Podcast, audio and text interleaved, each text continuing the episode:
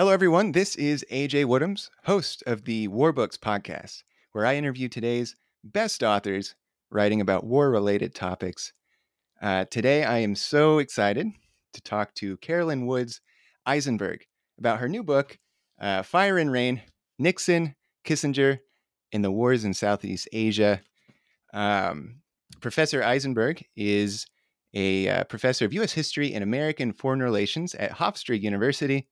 She has won numerous awards for her work, like the Stuart Bernath Book Prize for the Society of Historians of American Foreign Relations, the Herbert Hoover Book Prize, and she was a finalist for the Lionel Gelber Book Prize. Her writing has appeared in the New York Times and on NPR. Uh, Carolyn, how are you today? I'm just fine.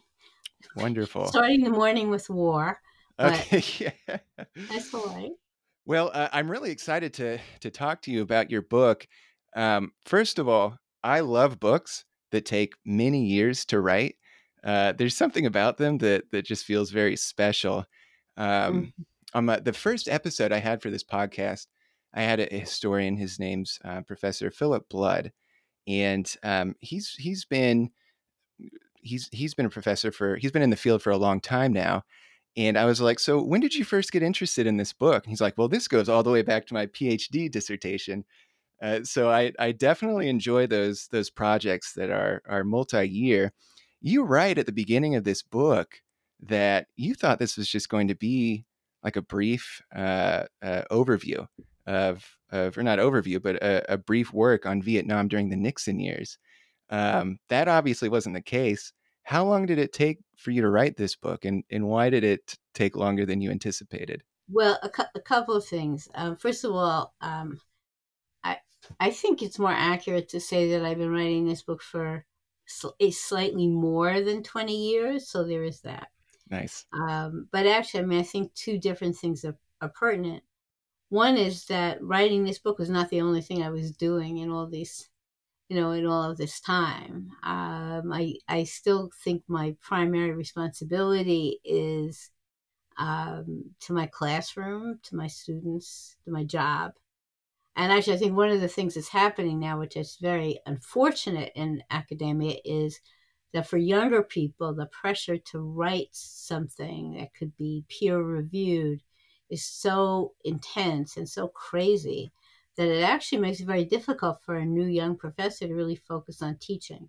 So I had the particular advantage that I think I was already tenured and a full professor when I uh, got interested. So, I mean, in terms of why it took a long time, I, I think all of these things uh, my my children my grandchildren my classroom my peace group and this yeah, so you're um, right about that, how this this spans to your grandchildren. Uh, yeah, I know it really does. because it, once before some of them were even born, um, so that's one factor. Then there actually is a second thing that's pretty pertinent, which is that is the level of declassification of not of documents from the Nixon administration you know, when I started out, there, you know, there were declassified documents, but I hadn't really even imagined the extent of what this would become over the next 20 years. And I don't think we're ever going to have actually anything like the documentation that we have for,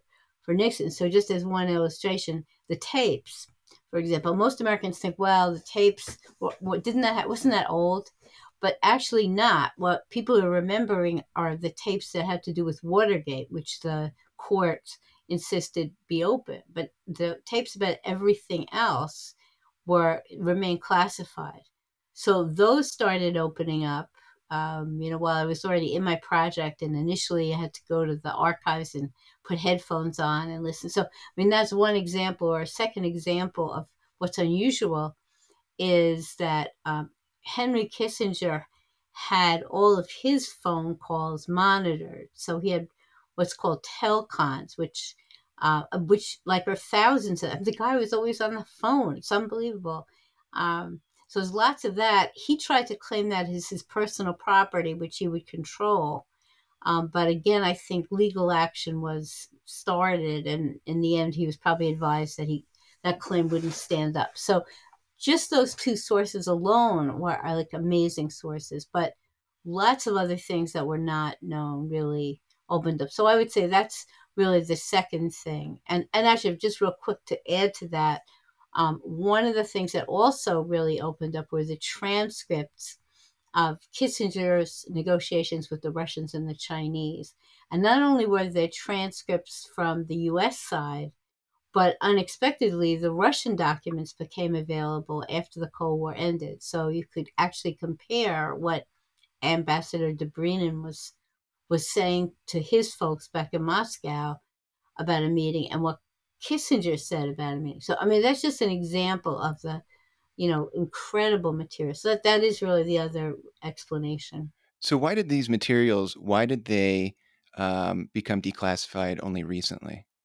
Well, it's not so real. I mean, some of these things, again, remembering how slow I am in writing this book, um, you know, some of this became available 10 or 15 years ago. But gotcha. Is that just a standard? Is that just um, a standard process to wait? Yeah, I, well, it is. And then, you know, you also had people, um, including myself, you know, um, uh, submitting FOIA, you know, applications to make certain things available that might not have been.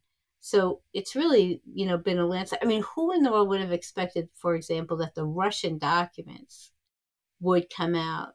And actually, the State Department, um, in one of their volumes, did something very unusual because they had the Russian documents. Is that they did an vo- entire volume on U.S. Uh, Soviet negotiations, a huge volume, and in that volume they had the tra- Kissinger's conversations with the Russians, but also they included translate they translated the Russian documents as well. So at some point, I asked the State Department historian, well, because they're different, you know, actually what, what Dobrynin says, they talked about what Kissinger says does not always square. And I remember asking the State Department person who worked on this, well, who do you trust? Which document? I think his feeling was like mine, which is that on the whole, that Dobrynin's account was actually more believable than than Kissinger's. But anyway, that's an example of the kind of thing. And it took forever to read these things. So, you know, some ways you could think of it as I only took a short amount of time to write this book. we'll take we'll take that interpretation. Uh, well, you, you talk about how um, so you hope that this this project um, is is helpful for a new generation of readers, um, and I really love that. Uh, so I'm I'm 30. I'm 30 years old, and yeah, and on. well, you know, honestly, uh, I didn't know much about the Vietnam War. I knew the very I knew the basic things. Mm-hmm. I knew the mm-hmm. rough time frame. I knew there was a draft. Mm-hmm. Um, I knew there was a peace movement and, and that the war was unpopular. Um, and I knew it, of course, it took place in Vietnam, but that's not even really the, the full story because you write a lot about Laos and Cambodia uh, as well. Why do you think that that Vietnam either has started to to fade or is fading from from the American memory? Well, I mean, there's not a single answer to that question. You know, when I first um, started teaching about the war, well, actually, take scratch what I was about to say. When I first started teaching about the war, the war was still going on.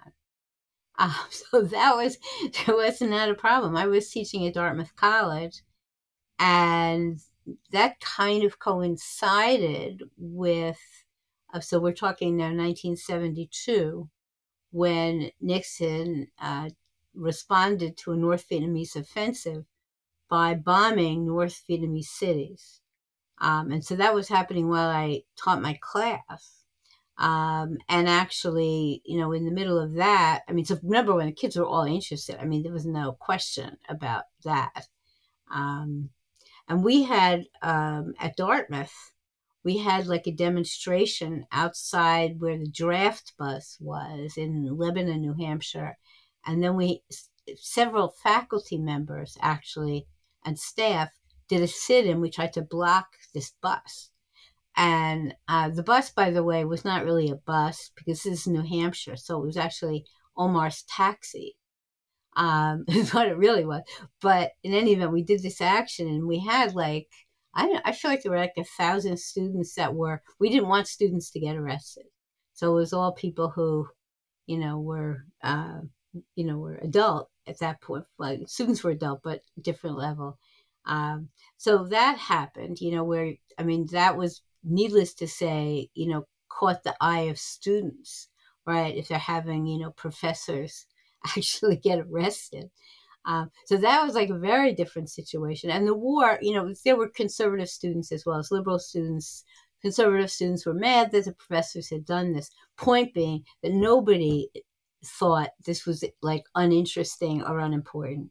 And, you know, one of the things that I would really emphasize about this, which um, is on my mind because we just did a book launch for um, for the gathering people together, and, and one of the things about the book launch was that for the guests at the launch who were mostly my age, um, for us, Vietnam was an intensely personal situ- you know, phenomenon. It wasn't just like some current event that nobody's paying attention to. Like, you know, my students aren't following Ukraine, for example.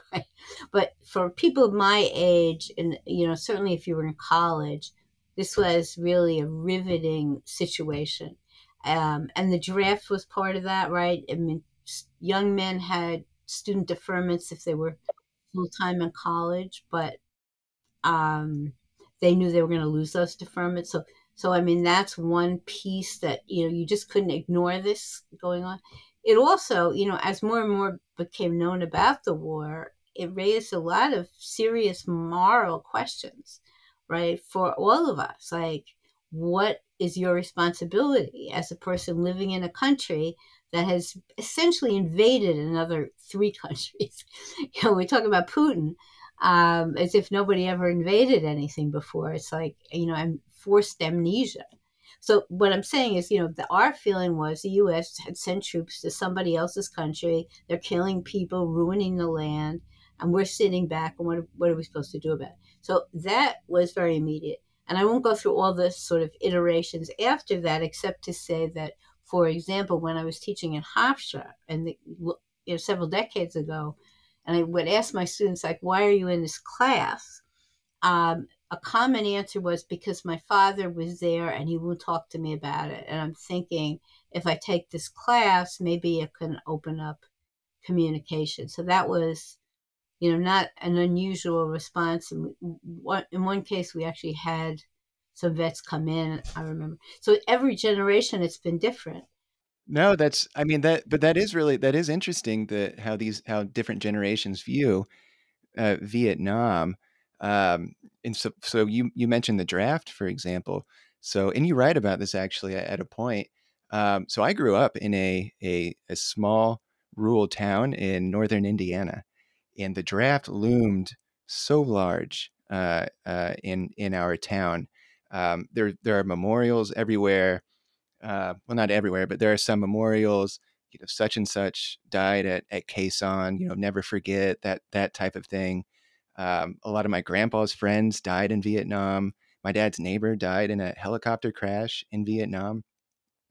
My wrestling coach, he was drafted and, and went to to to Vietnam, and the draft was such a frightening thing for me growing up um, because in in our community, it was a scary thing. Um, and you write a little bit about in small towns, working class like towns. Ohio, actually. Yeah, we'll talk a little bit about that. Why is why why did this affect? Why did the draft affect small towns, rural working class towns more than than other areas? Because uh, um, I think the short answer to this, which might not be complete, is that a large number, if, if for working class towns, um, there were a large number of young people that were not in college. And so they didn't have a deferment. And, you know, and maybe at the beginning, they also, some of those young men were, were, you know, felt the war was important and, uh, you know, something you should do. They, people had been in World War II, people had been in Korea. This is your responsibility. So some of that, but I, I think probably the major thing is really the number, the proportion of of young people that were not in college and they were not shielded. Um, right. And I have a section in my book, I'm not looking at it right now, but it was a section about, I think, Bealsville, Ohio, where the mayor, you know, wrote to the Defense Department saying, you know, could you please, you know, we already have, you know, X amount of deaths. We still have three more kids over there. Could you spare our town?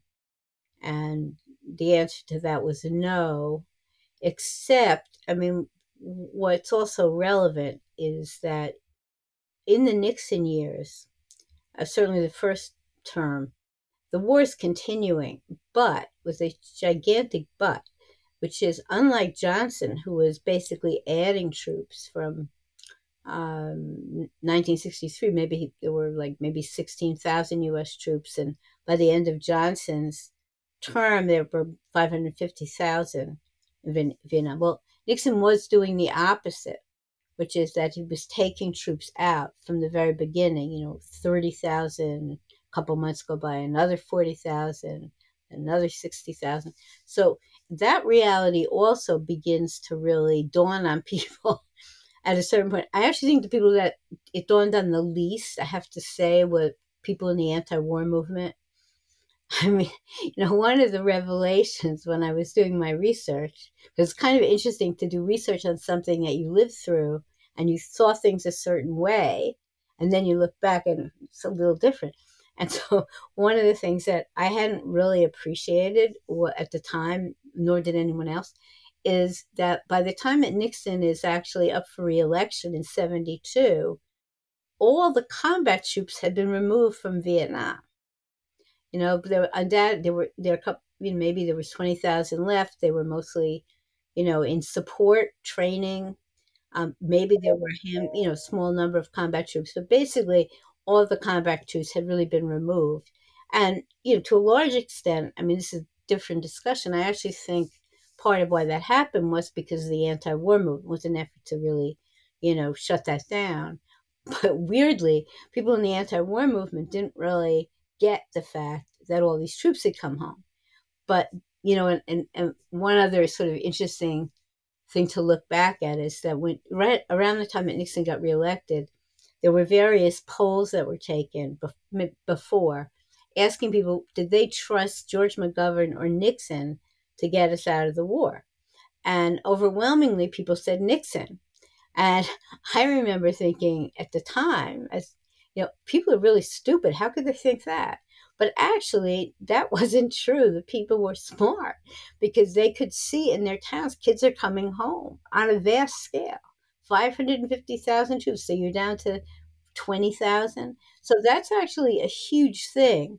But it's something that, depending on where you lived, as as you know, in Indiana, which had your town, which you know suffered casualties and so forth.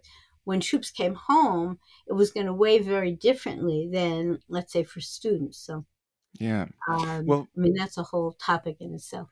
Well, let's uh, let's let's get into some of the history um, uh, for the war then. Um, so your your book is obviously about the war during the Nixon years, um, but I was I was surprised to to learn that actually the Vietnam War really started uh, uh, during the the Truman administration, or at least the buildup then started during the Truman administration. Um, walk us walk us through the buildup from from Truman uh, going up to Nixon. Well, um, at the end, in, I'm, I'm trying to think where could you start this story. Um, uh, going into the 20th century, France, you know, had controlled Vietnam as a all of Indochina, not just Vietnam, but what would become Laos and Cambodia, was a colony of France. And there was an independence movement that was growing inside Vietnam, um, which is known as the Viet Minh. Um, and that movement was led by Ho Chi Minh, a more familiar name.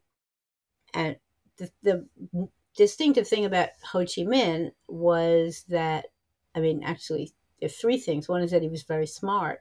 And the other is that he was an intense nationalist, that, you know, the belief in, in Vietnam's autonomy, you know, and should be in sovereignty, very important to him.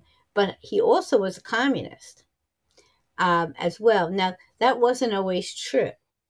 And, you know, one of the other things, if you want to go back to Woodrow Wilson, um, is that at the peace talks in 1919, where they had been so much talk by, by Wilson of we, we want to make the world safe for democracy and the, that should be the outgrowth of the war. So um, Ho Chi Minh actually goes to Paris um, thinking that the Americans will be really excited to meet him.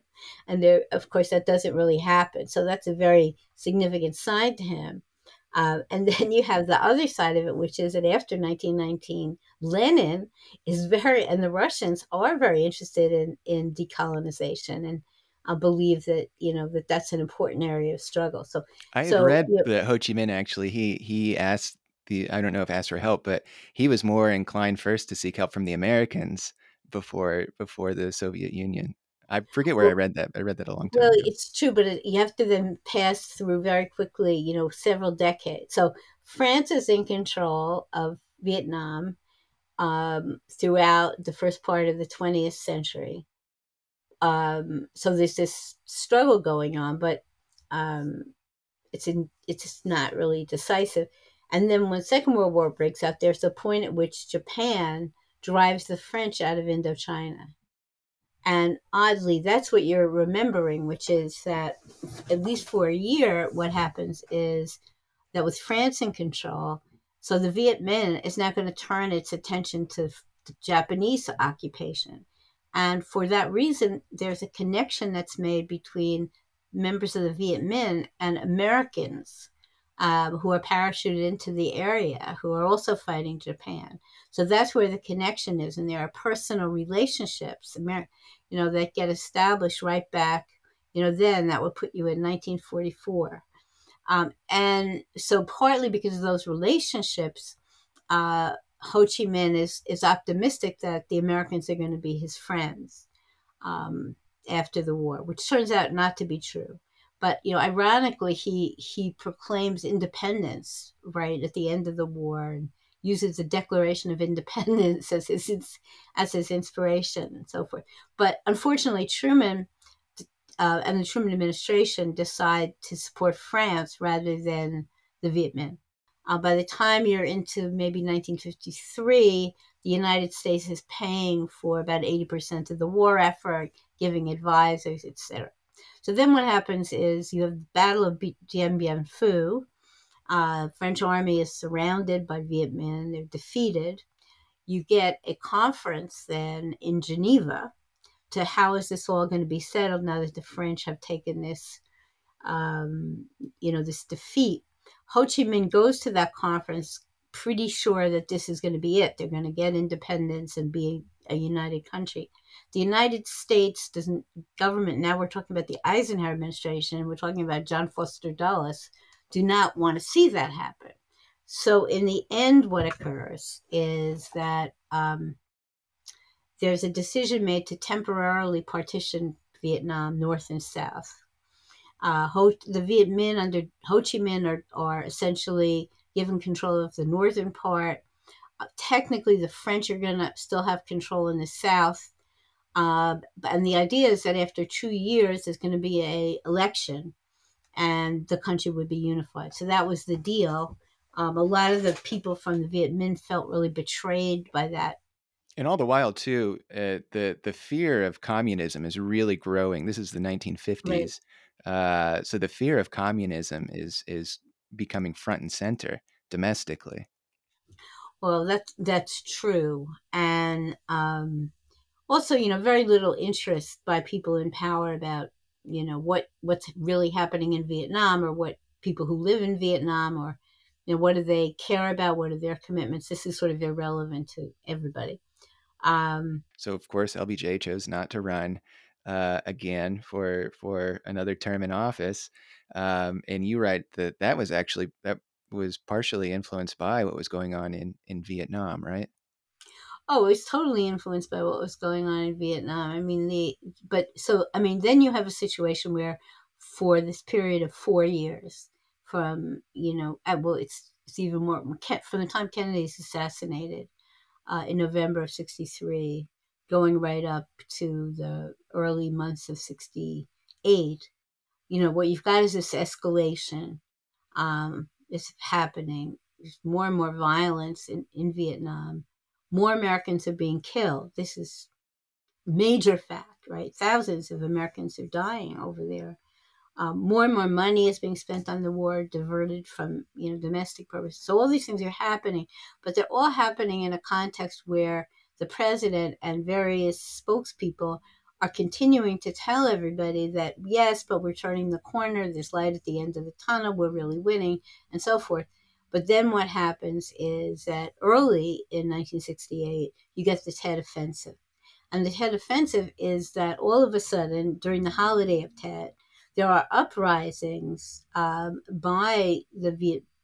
It's now really the National Liberation Front, which is the descendant of the Viet Minh. There are uprisings all across South Vietnam. Every single major city, every provincial capital um, is hit um, by NLF insurgents.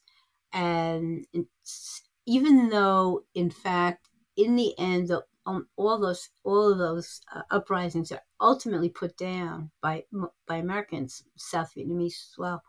Um, the fact that the enemy was so strong that they could actually have these uprisings all across the South really belied the fact or belied the claim of oh everything's ending and we're at the light at the end of the tunnel and so forth. You were just, you know, and some of these uprisings were very dramatic. For example, um, Viet Cong insurgents, that's an American term, but most of your listeners will recognize it. Um, you know, Viet Cong are able to get into the U.S. embassy in Saigon, right? That that that that's possible. You know, even though there's you know maximum security around the embassy. Now, again, ultimately, you know, they're killed, and that you know that so the the occupation of the embassy ends. But it's pretty dramatic that after all these years, and by this point, you've got maybe thirty five thousand Americans who've died already, and they're getting into the embassy and they're having these uprisings. And in Hue, for example, they you know this uprising you know, hangs on for another three months. So all of this makes the Johnson people, but especially Johnson himself, look like complete incompetent and liars, right? And so that opens up uh, the the real possibility that he's going to lose the election, right? Well, I mean, that's what's that's what's yeah. happening. Well, so then now we've we've arrived at uh, we've arrived at Nixon. Uh, so so talk then about talk then about about Nixon. How did he feel about Vietnam initially? Because he he is he was known as being kind of a uh, a hardliner against communism um, before before 1968. How did he feel about Vietnam initially, and then how did that change once he got into office? Well, I I think I mean right in in you know if you look at the period where he was um, you know, in Congress um, and the period where he's vice president of the United States. You know, he's he's he's a super hawk, um, and of course he's famous for that. You know, because of his role in uh, prosecuting. In, in, in investigating Alger Hiss and discrediting Alger Hiss. So he's this is his reputation.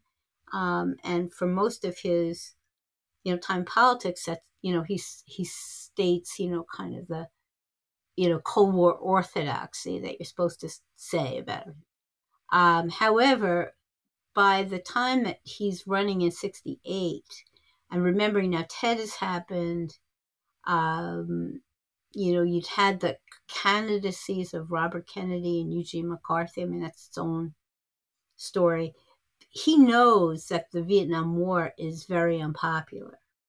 So, for example, there's not going to be any support for expanding the U.S. military involvement, even though you've just now seen how strong the enemy is. So, he's not going to talk that language. His way of, of positioning himself is to say that he has a secret plan for peace in Vietnam, and he's not going to disclose it for various patriotic reasons. He's not going to disclose it. Um, I, I mean, I think when you look at the record, he didn't disclose it because he didn't actually have a plan. But another point is, he's I not think you say in the in the election, he, he, when he was asked, he would go, "Well, you know, I don't. There's there's a peace process going on right now, so I don't I don't want to say what that that plan is." I thought that was really interesting. Right. I mean, so he's manages to be evasive, um, you know, the whole time, and then there's this sort of scandal that comes, you know, has been opened up more recently, not then, about the fact that when you're nearing um, election day in 64, um, the, the Johnson administration um, has been trying to get negotiations going uh, with North Vietnam, with South Vietnam, with all the principals. They want to get that launched. And they seem, and, but there's certain impediments um, to getting it launched. But, you know, around about October, it does look like um, they, that negotiation, there's enough procedural stuff that's been cleared up that the negotiations can start. And what we now know from the record is that uh, the, the Nixon people spoke to um, people associated with the South Vietnamese government and encouraged them to sabotage this effort um, until past election day by assuring them that they're going to get a better deal from Nixon than they're going to get from Lyndon Johnson. So let's let's you know turn over the apple cart there. And you know that was certainly not known at the time by people. Apparently, Lyndon Johnson knew that's what was happening. Um, but you know, it shows it shows really the cynicism and opportunism, um, you know, of Nixon that you would actually, um, you know, undermine peace talks. Now, sometimes yeah. that's been exaggerated by by scholars, recent scholars, because it makes it seem like our best chance to save American lives got upturned. That's not really true. They were very far away um, from. I mean, even if you got the deal about who's going to sit where at the table and you know what the terms of discussion would be, that didn't mean that you were going to have peace right away. I mean, it was going to be a very big problem, but it definitely is revealing of the Nixon approach that he would engage in that kind of sabotage as people were doing. Well, let's talk uh, also a little bit about Kissinger, then, uh, another big figure uh, in the book. Um, what about him? What, how did he feel? Um, you know, I get the sense Nixon was a little bit more practical in his approach to Vietnam for how uh, how it could benefit him in in his political career. Talk about Kissinger. Was he maybe more ideological? How how did his feelings? No, I would change? say the the most relevant fact about Kissinger is that his priority was Kissinger. I mean, right? He he wants to be influential. Um, you know, he like Nixon had been a Cold War hawk, really, and somebody who, for example, thought that people ought to you know, focus on the possible uses of nuclear weapons. You know, not that would you know some that we could fight a nuclear war with certain nuclear weapons, and that, that's something that you know policymakers you know could be thinking about of uses of nuclear um, of a nuclear threat. So he's coming into this position, you know, with good credentials as a, as a hawk, and even somebody who is especially hawkish, you know, given his ideas and focus on nuclear stuff. So that's kind of who he is, and he's you know he's obviously picked for that. Um, I mean, one of the sort of side stories about Kissinger is that he had been a consultant to the Johnson administration, and what uh, some I haven't found this my, through my own research, but other historians have pointed out that because he's in touch with the Johnson people um, about the talks in Paris, he then tips off the Nixon campaign and tells them when they get to the point they're just about to have the you know an agreement about moving forward, um, he lets the the um, uh, the Nixon people know that so that they have the heads up and proceed to sabotage things. So, you know, he's establishing a connection to them, you know, in that difficult part. I think in um, recruiting Dr. Kissinger, I think, um, you know, that Nixon wanted somebody who would be very smart, he also wanted somebody that would be very tough. Um, it surprised a lot of people because, in general, Nixon was not known to love intellectuals of any sort. So now he's going to bring in this guy from Harvard. Um, but, you know, it's assumed that he would be hawkish. And I think it's very hard to fully characterize um, Kissinger's approach because um, it really evolves over time. both he and somehow think that once they're in charge, that they're going to be able to wrap this thing up. Now, why they exactly thought that is a question. Um, but they did have that expectation, and it would be some amount of negotiating and some amount of escalating, and you know all these pieces, and then they would be very smart, and they would be able to get a deal. Um, and I would say that you know once sort of in place, uh, Kissinger wants to get a deal for uh, for the Vietnam problem. He definitely wants to, and he wants to be the person that makes it. The, the the wrinkle in that is that the kind of deal they wanted at the beginning was a deal in which um, there would be mutual withdrawal. So the U.S. would take its troops out, but so would North Vietnam. They take their troops out. And also another piece in the American position was that when we left, that the government, that the South Vietnamese government under Thieu would be in place, right? That that that's okay. So that's what they think they're going to get Hanoi to agree to a peace agreement, a ceasefire, and so forth. But a peace agreement with mutual withdrawal and government of South Vietnam stays in place. Now, how are they going to get that, right? I mean, to some extent, you say, well, you know, Johnson couldn't get it. He didn't, but you know, I think that in their minds, they're, they they see themselves as such geniuses that they're going to be able to do what Lyndon Johnson couldn't do, which is again to keep the focus on getting a positive settlement.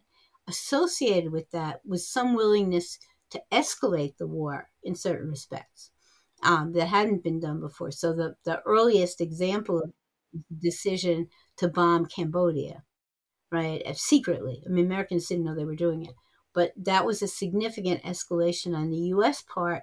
And they're like thinking not only that it will be good because you'll kill a lot of North Vietnamese who are over the border, so that's good, um, but also it has the additional good, which is that um, um, you actually will, um, you know, show the show Hanoi that you're really tough, that you're serious, you're determined, and therefore that Hanoi is going to realize, oh, now we're really dealing with tough guys. We're going to make a deal. So that's what they expect. They're wrong, right? What, what what were some of the more interesting things in, in your your research for the for this book? What were some of the more interesting things that you found and, and that you learned and that you thought were really fascinating? Well, I would say there are I would say three things actually. Maybe if you have another two hours, I'll say four. Um, but first of all, I mean, one thing that just surprised me is like I was not a person that admired and loved Richard Nixon before I was writing this book. So you know, and or Kissinger. But I actually at times was absolutely shocked by, by how indifferent they were to even our own people dying.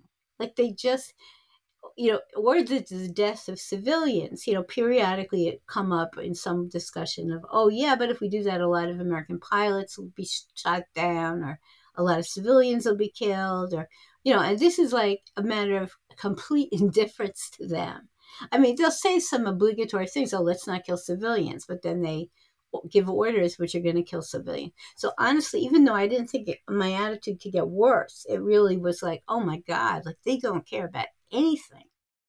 Um, so that's like one one piece of it was really surprise. Um, a second surprise was about the very important role of Melvin Laird, Secretary of Defense. Now, at that time, you know, and I, again, I was part of the, as a you know college graduate school professor. This is all anti-war land, um, and and Melvin Laird was of little interest and didn't see him as any different from anybody else but he was very, very important. Um, and significant because Melvin Laird is coming to his job as a politician. He's not from these national security bureaucracies. He's a congressman from Wisconsin, um, pretty conservative Republican, um, and ha- is extremely skillful in maneuvering on the congressional side, which is why Nixon takes him because Nixon knows he's going to have to deal with Congress, and he thinks Mel Laird is going to be really effective in that way. Surprise is that, as far as I could tell from reading the record, and I also interviewed Laird um, in two two phone calls. The surprise was that Melvin Laird actually was his main concern was just to get the troops out. That's what he cared about, getting the troops home as fast as possible. And I, you know, I always sort of think of him as Schindler. If you're familiar with Schindler's List, the guy who, you know, engaged in a lot of negative things in order to save the lives of lots of other people. I feel like Laird is like that. That, you know, he basically he will do what Richard Nixon wants him to do in Congress. Whatever he personally thinks. Like he didn't think bombing Cambodia was wise. He didn't think invading Cambodia was wise. I mean, the list of things he didn't think was wise goes on and on. But publicly, he always defended the administration. But every time he defended it, he would remind Nixon, remember, remember, remember, we were going to take 30,000 troops out of November. So let's let's keep that in mind. And then in February, we were going to take out, you know, this many people. Um, and so he's constantly trading his providing Nixon with cover for troop removals. Kissinger is absolutely opposed to troop removals. To him, that's stupid. If you want to get a deal with North Vietnam, aren't they going to be able to see that the U.S. is taking its troops out? So why? What's the incentive? And he says that right from the very beginning of, say, by September of '69. He st- he feels it the whole time. But that's one area where Kissinger loses um, out.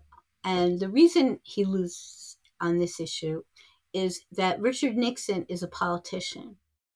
And Richard Nixon knows that he has to maintain his uh, identity or reputation as a man of peace if he wants to be have a second term in office.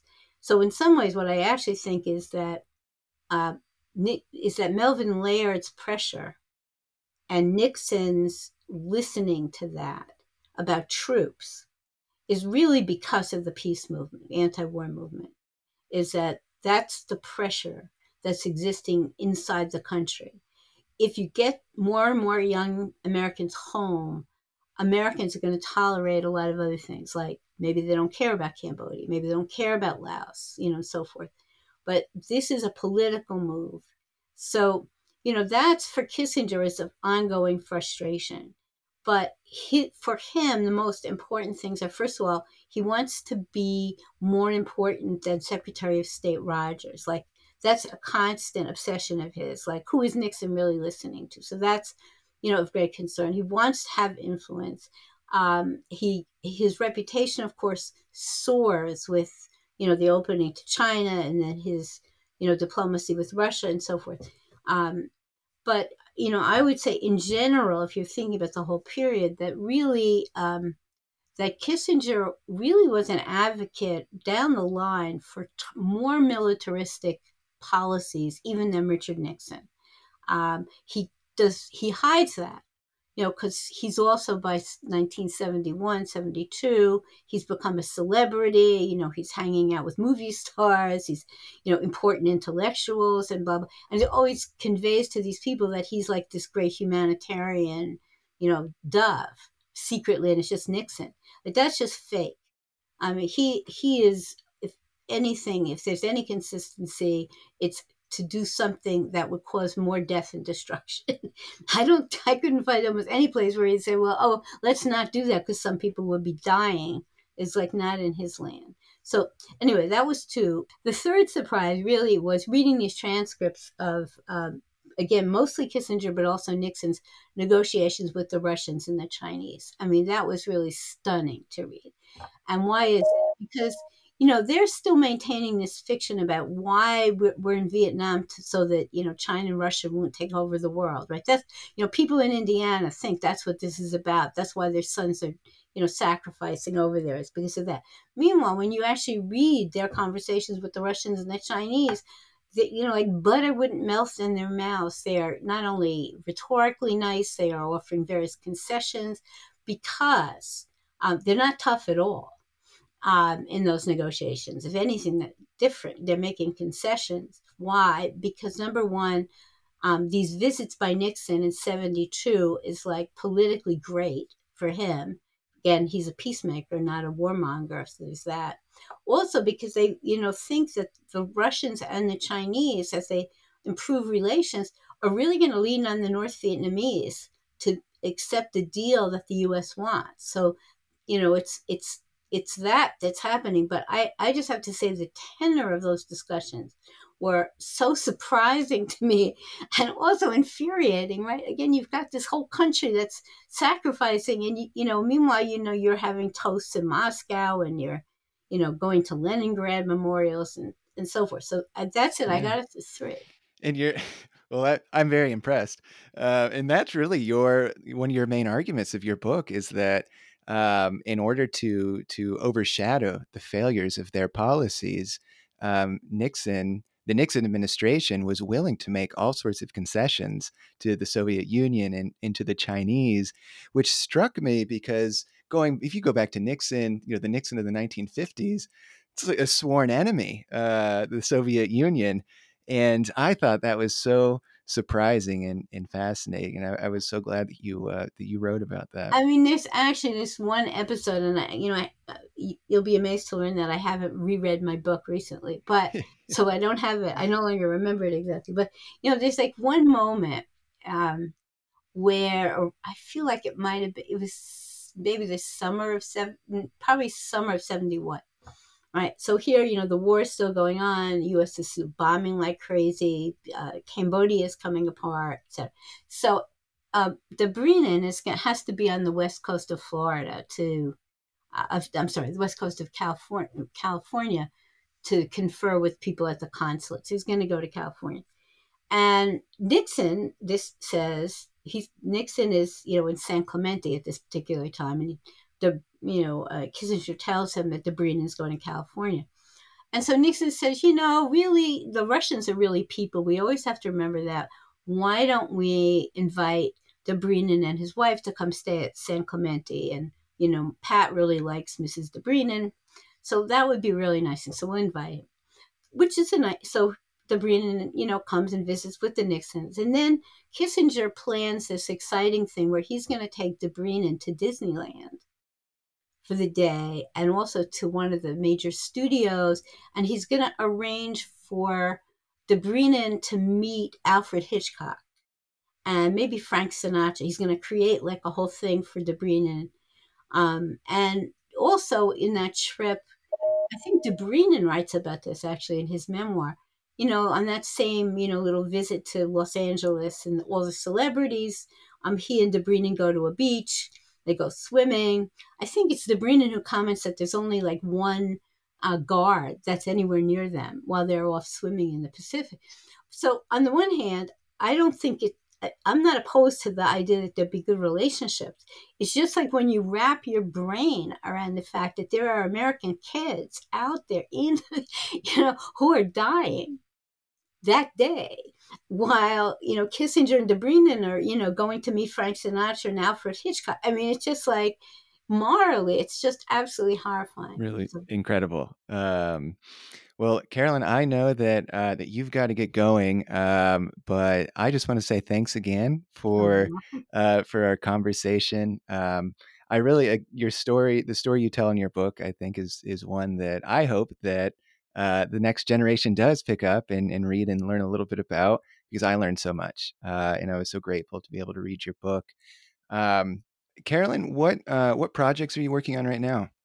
Well, um, a project that you know I'm just a little helper on, but that I think is very exciting is that there is going to be on PBS in the American Experience uh, series um, a documentary. It's going to called "The Movement and the Madman," and that's going to be aired on PBS on Tuesday night, March 28th um, at 9 o'clock. And then it'll be streaming for really a, at least another month free for people. So this is a documentary that's been worked on for years. It's about 90 minutes long. And a lot of the documentary focuses on the peace movement, especially in 1969 and the moratorium demonstrations, which a lot of younger people have never heard of at all. Um, but they have amazing footage, have done amazing interviews. And it's, so it's partly about the peace movement, it's also in, focused on how the peace movement, especially the moratorium campaign, actually directly affected Richard Nixon's strategy right there because he had planned to escalate on November 1st in some dramatic way. And this is one case where the protest had a really direct impact, which he had to cancel his plan to escalate. So the filmmakers have done an amazing job just in terms of like all the people they've consulted. I think they did, you know, maybe close to 20 interviews for the documentary, many of them people who worked on Kissinger's staff and Dan Ellsberg and a whole bunch of people. But it's a great documentary and people and it has a lot of educational use and and people should see it. So again, that's the Movement and the Madman and PBS on March 28th at 9 p.m. And one of the interviews will be you, correct? On that correct. I have no idea. I mean, everybody that they interviewed, they talked to forever. Um, and then they, I, you know, then they clipped people. So you, sure. they might have interviewed you for an hour and taken one minute. So I don't know who, you know, is highlighted. I mean, I, I actually think the most interesting people they interviewed really uh, were the people that worked on Kissinger's NSC staff at the time, you know, who have Morton Halperin stands out in my mind. You know, these folks have a story to tell. It's pretty interesting. Wonderful. So Carolyn Woods Eisenberg, uh, Fire and Rain, um, Nixon Kissinger and the Wars in Southeast Asia. Uh, go buy it. Go check it out from the library. Um, a lot of really interesting things to uh, to be learned from it. And Carolyn, again, thank you so much.